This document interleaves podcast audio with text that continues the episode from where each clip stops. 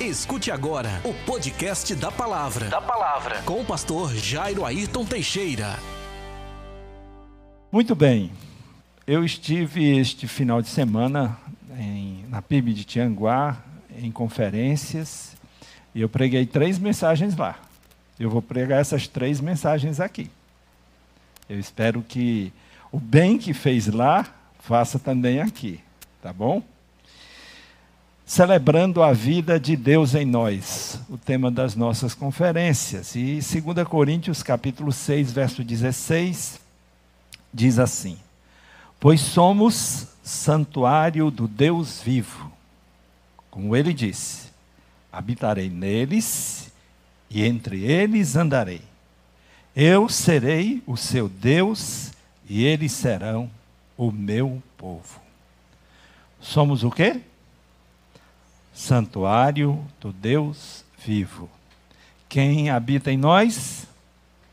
O próprio Deus, o Espírito do Deus vivo em nós habita. Vamos orar mais uma vez? Querido Deus e Pai, em nome de Jesus, Senhor, nós te pedimos que a tua boa mão e a tua palavra possa falar o coração de todos aqueles que aqui estão daqueles que estão em casa e daqueles que em outro momento ouvirão essa mensagem. Que o teu Espírito possa lhes abrir o entendimento e com clareza as verdades da tua palavra sejam postas em seus corações. Em nome de Jesus. Amém. A vida cristã, a vida com Deus, a vida de Deus em nós tem início com um novo nascimento com o nascimento espiritual, com o nascimento da fé. Jesus conversando com o mestre de Israel, Nicodemos, no capítulo 3, versos 3 a 7, ele diz assim: Jesus lhe respondeu: Em verdade, em verdade te digo que ninguém pode ver o reino de Deus se não nascer de novo. Então lhe perguntou Nicodemos: Como um homem velho pode nascer? Poderá entrar no ventre da sua mãe e nascer pela segunda vez? Jesus respondeu: Em verdade, em verdade te digo que se alguém não nascer da água e do espírito, não pode entrar no reino de Deus. O que é nascido da carne é carne, e o que é nascido do espírito é espírito. Não te admires de eu te dizer: necessário vos é nascer de novo. Hoje nós estamos celebrando a vida de Deus em nós, daqueles que se renderam diante do incontestável amor de Deus e do irrecusável convite que Jesus fez. Qual foi esse convite? Mateus 11, 28 a 30. Vinde a mim, todos os que estáis cansados e sobrecarregados, e eu vos aliviarei.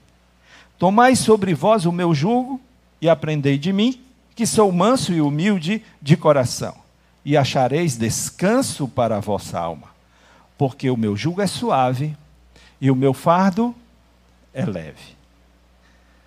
Todas as pessoas que tiveram um encontro com Jesus, um encontro de fé, suas vidas foram alcançadas pela graça de Deus. Aconteceu comigo. Aconteceu com você? Todas as pessoas que tiveram um encontro com Jesus tiveram suas vidas alcançadas pela graça de Deus. Arrependidas, portanto, dos seus pecados, elas foram perdoadas, foram convertidas a Cristo, foram reconciliadas com Deus o Pai e passaram a desfrutar de tempos de refrigério da presença do Senhor. Escuta bem o que eu vou te dizer. Se você não está experimentando os tempos do refrigério da presença do Senhor, pode ser sinal de algum problema na sua vida. Porque é próprio de quem conhece o Senhor desfrutar desse tempo de refrigério que a presença dele proporciona. Em Atos, no capítulo 3, versos 19 e 20, nós lemos assim: Arrependei-vos, pois, e convertei-vos para que os vossos pecados sejam apagados, de modo que da presença do Senhor venham tempos de refrigério. E ele envia o Cristo, que já vos foi predeterminado, Jesus. Qual é a promessa? Tempos de refrigério. Amém, irmãos? Celebrando a vida de Deus em nós, recebendo o amor de Deus no coração. É a primeira lição. Romanos capítulo 5, o verso 5 e o verso 8 dizem assim: A esperança não causa decepção, visto que o amor de Deus foi derramado em nosso coração pelo Espírito Santo que nos foi dado. Mas Deus prova o seu amor para conosco ao ter Cristo morrido por nós quando ainda éramos pecadores. O que é que o Espírito Santo fez? derramou o amor de Deus em nossos corações. E isso traz refrigério da parte do Senhor. Todo aquele que, arrependido dos seus pecados, se converte a Cristo, exatamente no momento da sua entrega, no momento da sua confissão pública de fé, o Espírito Santo desce sobre a sua vida e derrama, inunda o seu coração com o amor de Deus. É por isso que nós podemos ter os tempos de refrigério da presença do Senhor. A conversão a Cristo, portanto, dá início à vida de Deus em nós. Somente a conversão, somente a conversão a Cristo é que dá início à vida de Deus em nós. Atos capítulo 16, os versos 30 e 31, diz assim: Levando-os para fora, disse: Senhores, o que preciso fazer para ser salvo? Se aqui temos alguém com essa pergunta, com essa dúvida não respondida, observe a resposta. Eles responderam: crê no Senhor Jesus, e tu e a tua casa sereis salvos. Qual é a resposta para a salvação? Crê no Senhor Jesus. 2 Coríntios 5,17 está escrito: Portanto, se alguém está em Cristo, é nova criação, as coisas velhas já passaram e surgiram coisas novas. Nós que cremos em Jesus, nós que nos convertemos a Cristo Jesus, podemos viver em novidade de vida. A vida de Deus, a presença do Espírito Santo dentro de cada um de nós, nos ajudando na luta diária contra o pecado, esse pecado que tão de perto nos rodeia, como diz o salmista Davi. Essa é a grande bênção de Deus. Nós não estamos mais sós. Nós não estamos mais dependendo da nossa carne. Nós temos a presença do Espírito Santo que nos garante a vitória sobre o pecado. E daí, a gente vai ler em Romanos, no capítulo 6, os versos 17 a 18 e o verso 22. Olha qual é o resultado da presença de Deus em nós.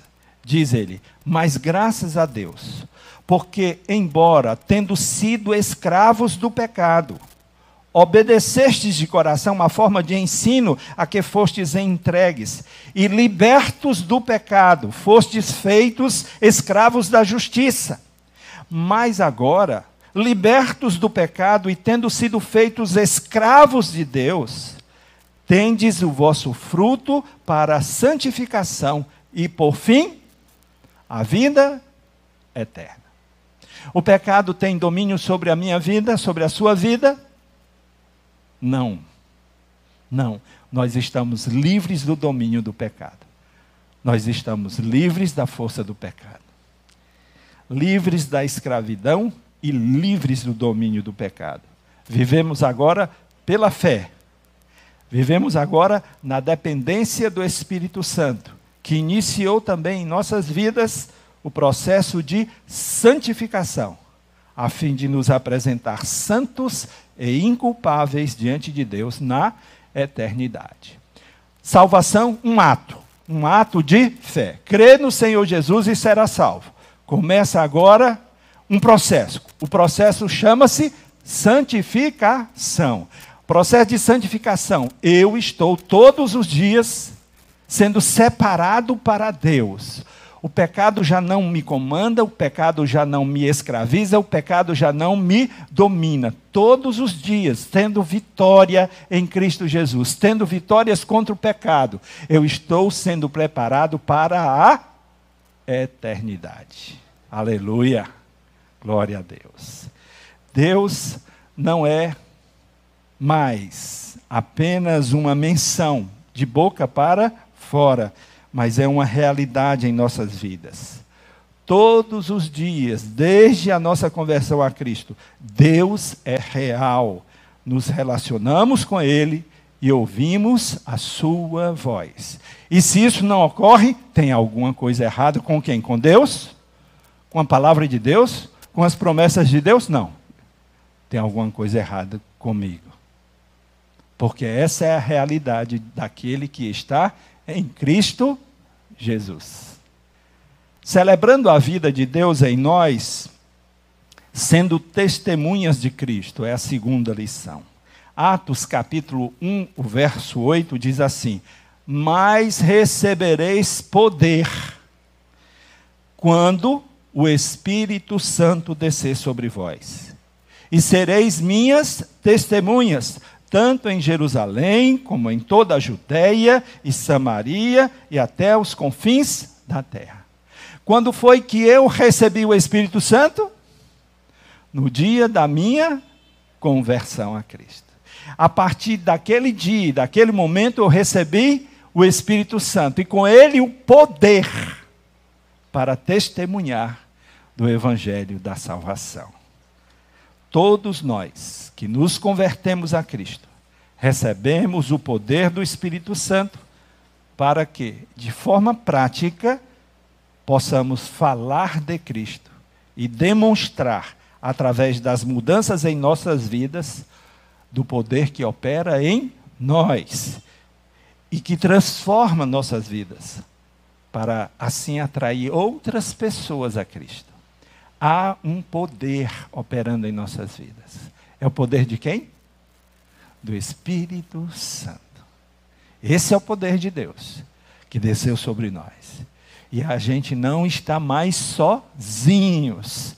Lembra daquela palavra de Jesus em Mateus 28? Eis que estou convosco todos os dias, até a consumação dos séculos. Quem é que está em nós todos os dias, até a consumação dos séculos? O Espírito Santo, que foi derramado em nossos corações que veio nos habitar. Então nós recebemos poder, nós recebemos a pessoa do Espírito Santo. Todos nós, portanto, que somos membros da igreja do Deus vivo, somos membros da igreja invisível, não é?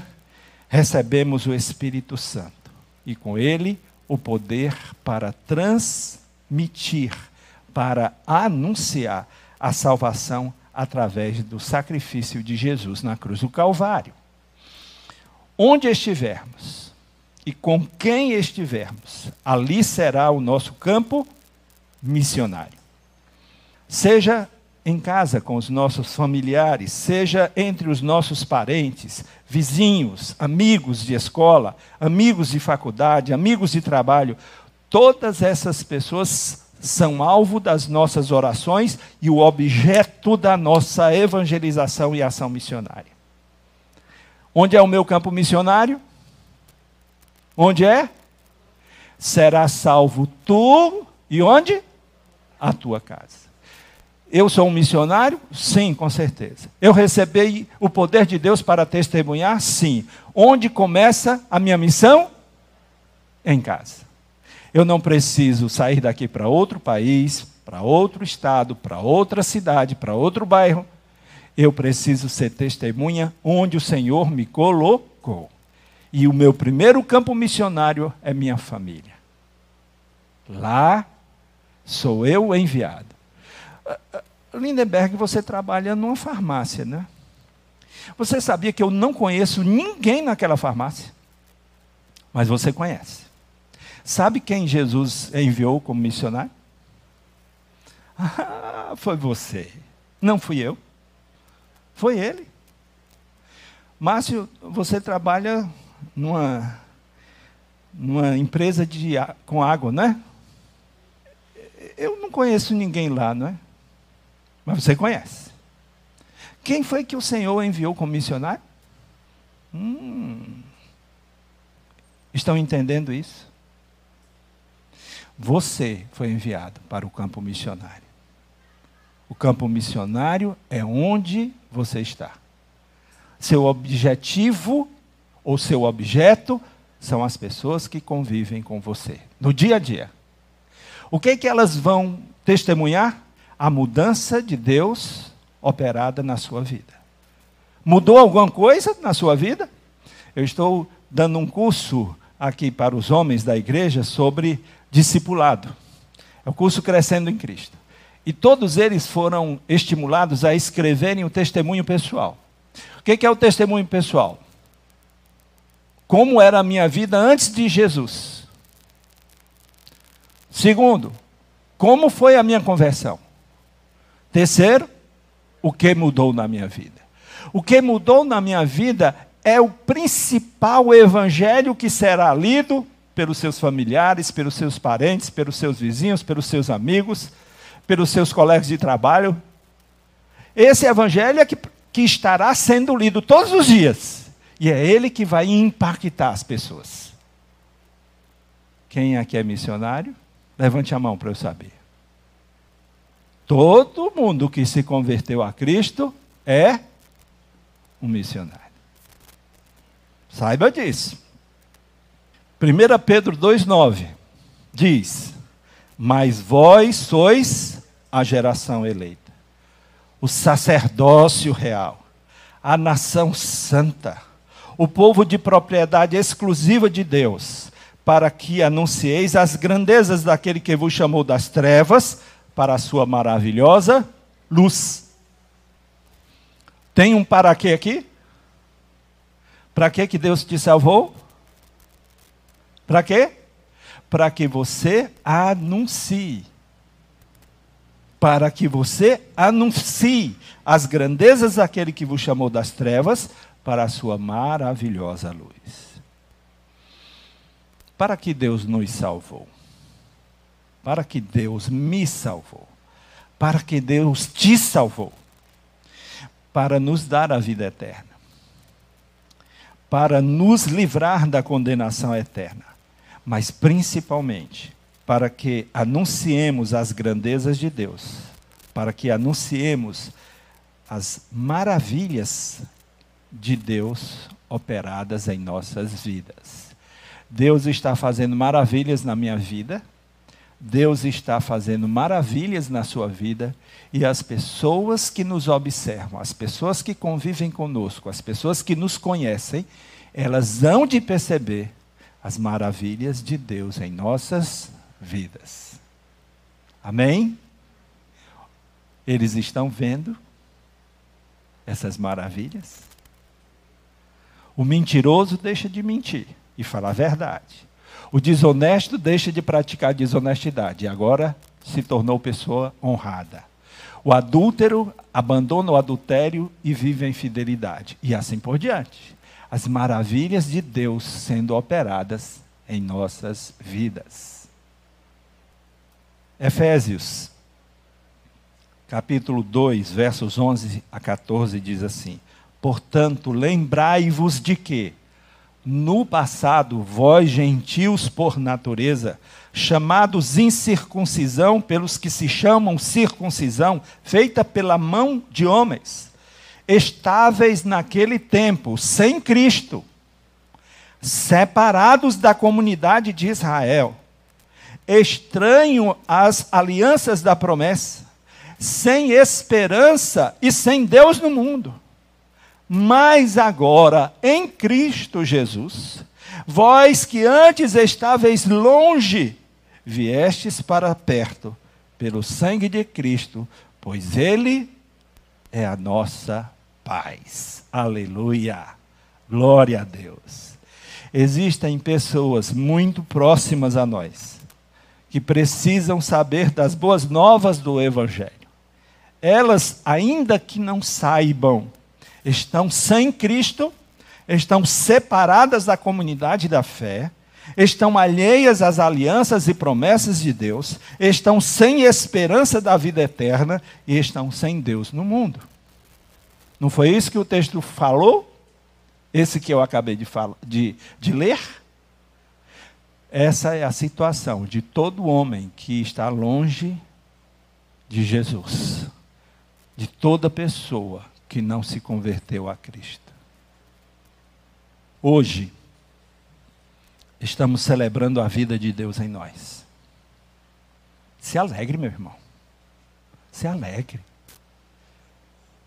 Você tem motivo para isso. Mas não está tudo bem. E daí? Você tem motivo para se alegrar. Deus está dentro de você. Hoje precisamos lembrar também o que Jesus nos ensinou a fazer. Mateus 28, 19 a 20. Portanto, ide, fazei discípulos de todas as nações, batizando-os em nome do Pai, do Filho e do Espírito Santo, ensinando-lhes a obedecer a todas as coisas que vos ordenei. E eu estou convosco todos os dias até o final dos tempos. Hoje anunciamos a Cristo. Aquele que, tendo sido crucificado e morto, ressuscitou dos mortos ao terceiro dia. Depois de aparecer vivo dentre os mortos, ele foi levado ao céu e está à direita do trono de Deus intercedendo por nós preparando nossa morada eterna e está aguardando o dia em que virá julgar com justiça todos os homens. O que, que Jesus está fazendo no céu? Nada? Não, ele está fazendo muita coisa. Eu vou preparar-vos lugar. Foi isso que ele disse? João 14, 1? Eu vou preparar-vos lugar. Jesus está trabalhando, está preparando. Olha, Humberto, está preparando tua casa. Eita Jesus! O Senhor está preparando a nossa morada eterna. Todos os dias Ele intercede por nós. Todos os dias. Ele intercede por nós. E Ele está esperando a ordem do Pai para pôr fim a todas as coisas. Para descer com os anjos em poder e grande glória. Arrebatar a sua igreja ressuscitar os mortos e começar novos céus e nova terra. Amém. A pergunta que não pode deixar de ser feita é a seguinte: Você está preparado para encontrar com aquele que virá te julgar? Essa é a pergunta. Importante saber. Quando você chegar diante de Jesus, você já vai estar com a sua eternidade definida. Por quê? Porque quem tem Jesus tem a vida eterna. Quem não tem Jesus não tem a vida eterna. Se você morrer com Jesus, tem a vida eterna. Se morrer sem Jesus, não tem a vida eterna. E então o julgamento vai ser de quê? Das nossas obras. Deus, chegando eu lá salvo, serei eu julgado e as minhas obras serão julgadas. Eu vou receber os galardões e recompensas de acordo com o que eu tiver feito através do meu corpo. O perdido que chegar diante dele também terão, terá suas obras julgadas. E aí a condenação será dada por tudo que ele tiver feito através do seu corpo. Portanto, a salvação tem que ser quando? Hoje, se ouvirdes a minha voz, não endureçais os vossos corações. A salvação tem que ser hoje. Por isso eu preciso estar preparado para encontrar com Jesus, porque se eu morrer sem Cristo, eu já comparecerei condenado. Se morrer com Cristo, eu comparecerei salvo diante do trono de Deus. Entenderam isso? Mateus 10, 32. Portanto, todo aquele que me confessar diante dos homens, eu também o confessarei diante de meu Pai que está nos céus. Eu já confessei, confesso de novo. Eu confesso Jesus como meu Salvador. Tem mais alguém que confessa Jesus? Amém, amém, amém. Se você ainda não fez a sua confissão pública hoje, se ouvirdes a sua voz, não endureçais os vossos corações. Tem alguém hoje que publicamente deseja aceitar a Jesus, confessando como o seu único e suficiente Salvador? Alguém que não tenha tomado essa decisão ainda e que hoje precisa tomar essa decisão? Há alguém entre nós? Porque é hoje, gente, não pode deixar para amanhã. Como diz a canção, amanhã pode ser muito tarde. É hoje, é hoje. Hoje é o dia da salvação. Hoje é o dia da tua salvação. Se você ainda não tomou essa decisão, você tem que tomar essa decisão hoje, aqui e agora, porque isso vai determinar a sua eternidade.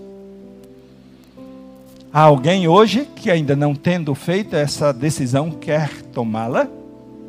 Alguém afastado do Evangelho que quer reconciliar-se com Cristo antes que aquele grande e terrível dia chegue? Você que está em casa e está me ouvindo, você, você ouviu a mensagem e ouviu o apelo. Se você ainda não tomou a sua decisão, tome hoje, tome agora. Se você está afastado do Evangelho, afastado da igreja, tome a sua decisão hoje, a tome agora, em nome de Jesus. Vamos orar? Querido Deus e Pai, tua palavra, Senhor, é clara, é muito clara.